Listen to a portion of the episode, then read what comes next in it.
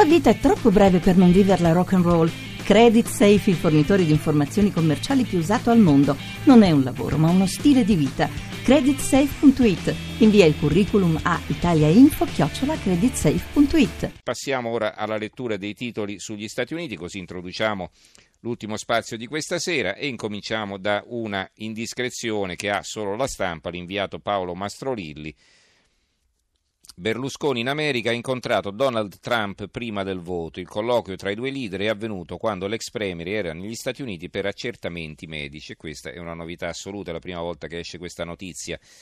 Il resto del Carlino, eh, quotidiano nazionale, il giorno della nazione, il resto del Carlino, effetto Trump è un fondo di Andrea Cangini che dice effetto Trump qualcosa si muove, la lezione americana è semplice, chi difende lo status quo perde, ne discende un sillogismo, per vincere occorre dare speranza ai cittadini, per dare speranza ai cittadini occorre rimettere in moto l'economia, per rimettere in moto l'economia occorrono investimenti pubblici e quindi perché fa questo ragionamento Cangini? Perché dice che poi quello che vuole fare Trump negli Stati Uniti lo dovrebbe fare anche l'Europa per due motivi. Da un lato, per, eh, se vogliono evitare che poi persone come, del tipo di Trump riescano ad arrivare alla guida di stati importanti anche in Europa, oppure, eh, e anche per un altro motivo, perché altrimenti l'Europa con la sola austerità eh, non andrà da nessuna parte, non potrà che peggiorare la situazione. Italia oggi, se Rudy Giuliani venisse nominato responsabile della politica USA sarebbe una pacchia per l'Italia, un'analisi di Stefano Cingolani, ma abbiamo solo il titolo, quindi non so dirvi perché. È crollato l'amore dei tedeschi per gli americani, eh, un articolo del corrispondente dalla Germania Giardina dal 77, dal 1977 dal 54% al 18%. Eh, poi abbiamo invece l'avvenire, Chiesa americana a Trump, vita tutta da tutelare, il nuovo capo dei vescovi di Nardo, parliamo di contraccettivi nell'Obamacare, fondi federali per l'aborto e accoglienza degli immigrati e il neopresidente ora arruola l'intera famiglia. Il fatto quotidiano tra capitalismo e jihad serve il nostro populismo. Che cosa viene riportato? Chi è che dice questo? Lo dice Steve Bannon, eh, il contestato, eh, qui lo chiamano guru di Trump, insomma, il capo del suo staff in definitiva. E poi c'è una vignetta in cui si vede Obama, eh, insomma, vestito un po' con tutti, vesti, con tutti, i vestiti strappati come uno straccione, visita di Obama, uno straccio si aggira per l'Europa, la vignetta di Vauro, la visita di Obama in Europa. Eh, libero, se anche il giornale dei vescovi scorda il dramma dell'aborto, la lotta a Trump batte quella per la vita, polemica di Renato Farina con l'avvenire che invece di sottolineare la posizione di Trump sull'aborto si sofferma soltanto su quella che riguarda l'immigrazione. Il manifesto Obama un viaggio inutile, il pezzo di Tommaso Di Francesco, questo di Obama in Europa, eh, certo previsto con un finale diverso quanto ai risultati delle presidenziali, risulta decisamente inconcludente e pericoloso. Il viaggio di Obama, dice Di Francesco, sembrano vacanze sull'orlo di un vulcano attivo. Il foglio, Trump e i generali al Pentagono tutti dicono di essere pronti ma notano di non essere stati ancora contattati e Putin invece sì quindi i militari che aspettano di essere contattati da eh, Trump. E, eh, e, va bene, ci possiamo fermare qui con la lettura. Eh, saluto Arianna Farinelli, docente di scienza politica alla City University di New York. Professoressa, buonasera. Buonasera. Bentornata ai nostri microfoni. Grazie. Allora, eh, eh, l'abbiamo chiamata così per cercare un po' di, di capire che cosa sta succedendo. Trump ha rilasciato diverse interviste in questi giorni ci sono molte dichiarazioni, alcune in contrasto anche con quel che aveva detto durante la campagna elettorale, e poi ci sono le prime nomine che, eh, almeno da quel che si dice qui in Italia, hanno suscitato eh, un vespaio, insomma, quella di Bannon e non solo. Sì. Prego.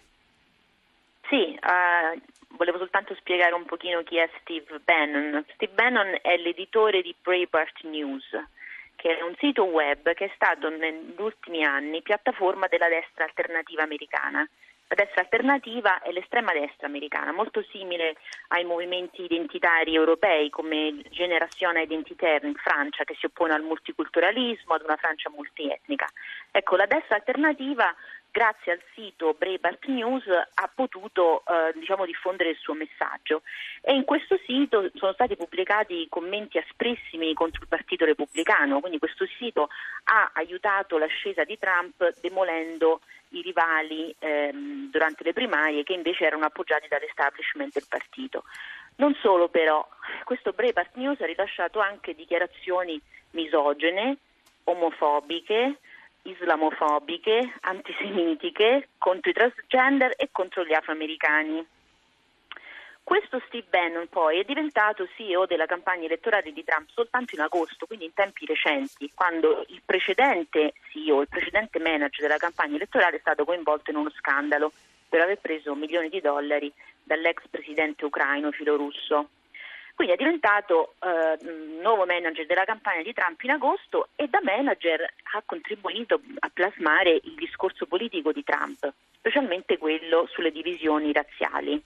Sappiamo che Trump ha vinto le elezioni perché è riuscito a giocare sulla paura degli americani bianchi che vedevano perdere potere demografico, politico ed economico. E quindi da una parte i bianchi, dall'altra gli immigrati, gli ispanici, gli afroamericani.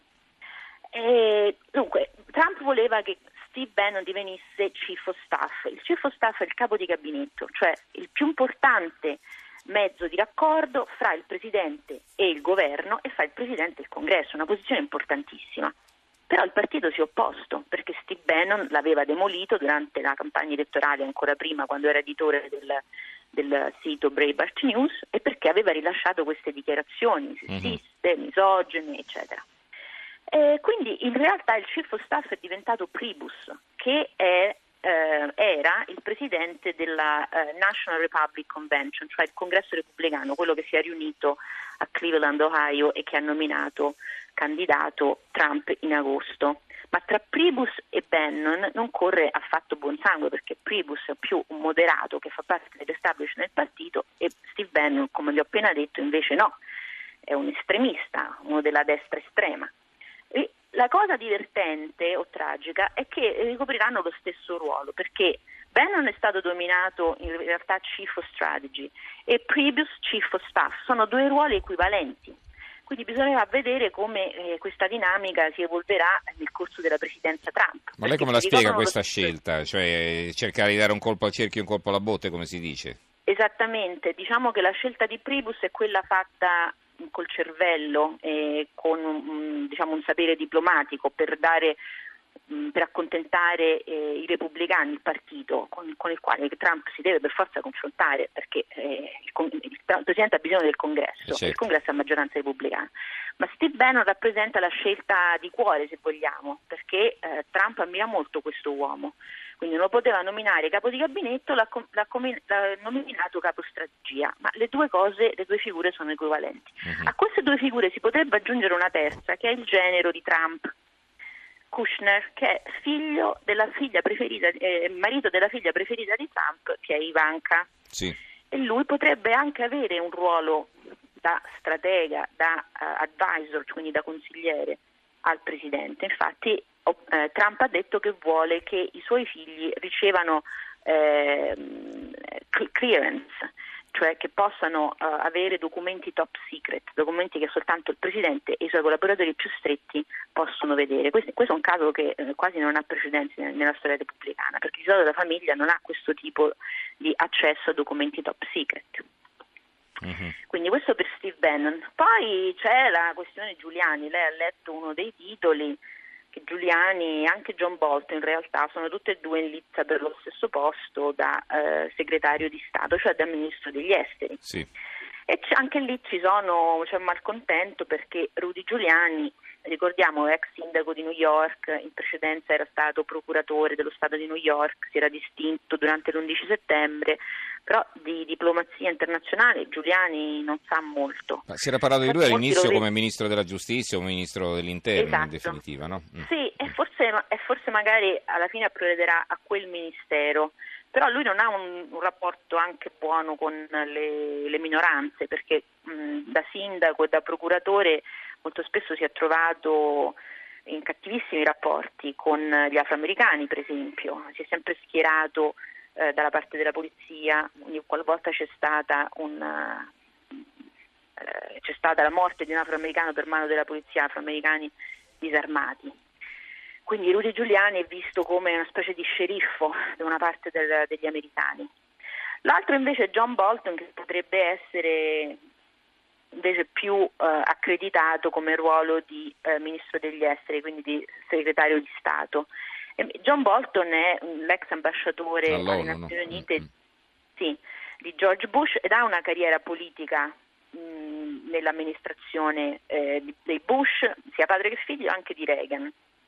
È un uomo che sa di più di eh, diplomazia e di politica estera rispetto a Rudy Giuliani. Però John Bolton, per esempio, ha parlato negativamente dell'accordo con l'Iran. L'anno scorso ha scritto un lungo editoriale sul New York Times dicendo che eh, quell'accordo eh, prima o poi salterà perché l'Iran non rispetterà i patti e utilizzerà il nucleare per costruire la bomba e poi eh, la sgancerà contro Israele. Quindi se venisse eletto segretario, se venisse nominato segretario di Stato, John Bolton potrebbe fare una cosa che Trump ha detto in campagna elettorale, e cioè eh, riscrivere o cancellare quell'accordo con l'Iran. Uh-huh.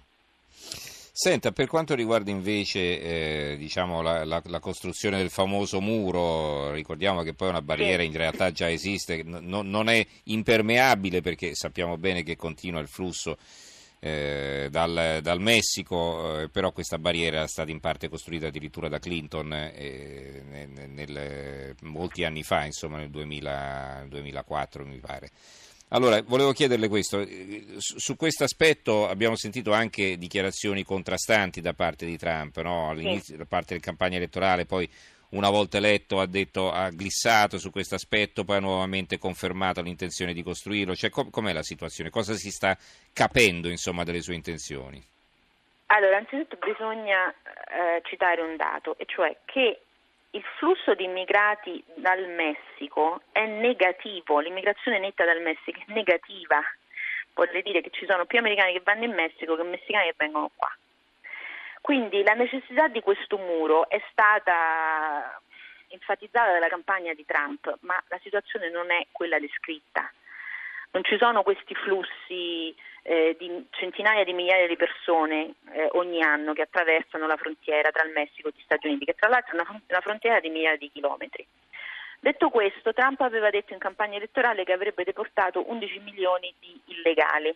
Adesso invece ha cambiato idea, dice che eh, deporterà 2 o 3 milioni di illegali che si trovano negli Stati Uniti, quelli che commettono crimini che non è una cosa facilissima da fare, perché non si tratta di persone che hanno commesso un crimine e sono state eh, giudicate da un tribunale, condannate per questo espulse. Questo già succede. Lui faceva riferimento a chi commette crimini e che però non è ancora stato assicurato alla giustizia. Eh, si tratta di 2-3 milioni secondo i suoi, i suoi, dati, i suoi calcoli e lui ha promesso che eh, queste persone verranno deportate, ma prima bisogna trovare queste persone, quindi c'è mettere in piedi una task, force di polizia investigativa eh, per trovare questi immigrati illegali uh-huh. che commettono crimini. Quindi è già tornato indietro dal fatto che eh, bisogna deportare tutti quelli che sono illegali. Eh, tra l'altro la, la, riforma Obama sull'immigrazione voleva che eh, chiunque fosse entrato negli Stati Uniti prima dei 16 anni, quindi ancora da ragazzino, da bambino, in realtà illegalmente poteva comunque restare. Questo era, era il Dream Act mm-hmm. che Obama voleva implementare negli Stati Uniti. Eh, la cosa del muro ha detto che in alcune parti sarà muro, in alcune parti sarà una sorta di recinzione che già c'è, però appunto in questa intervista che lui ha rilasciato mh, mancano molti dettagli, così come nell'Obamacare, cioè la riforma sanitaria. Ci dobbiamo fermare però, eh, professoressa, perché sì. il tempo a nostra disposizione è terminato. Sono le due di notte. La ringraziamo comunque, molto interessante questa sua analisi, la richiameremo presto per eh, sapere meglio che cosa sta Grazie accadendo negli Stati Uniti. Grazie allora alla professoressa Farinelli che insegna scienze politiche alla City University di New York. Chiudiamo allora con eh, ringraziando Gianni Grimaldi in regia, il tecnico Vittorio Bulgherini, in redazione Giorgio Allegretti, Carmelo Lazzaro e Giovanni Sperandeo. Ora diamo la linea al giornale radio che sarà condotto dal Berico Giostre. Ricordo che le nostre puntate sono riascoltabili sul sito www.trapocoinedicola.rai.it dove potete anche scaricare il podcast e invece se volete scriverci l'indirizzo di posta elettronica è trapocoinedicola chiocciolarai.it. Grazie a tutti per averci seguito e buonanotte, a domani.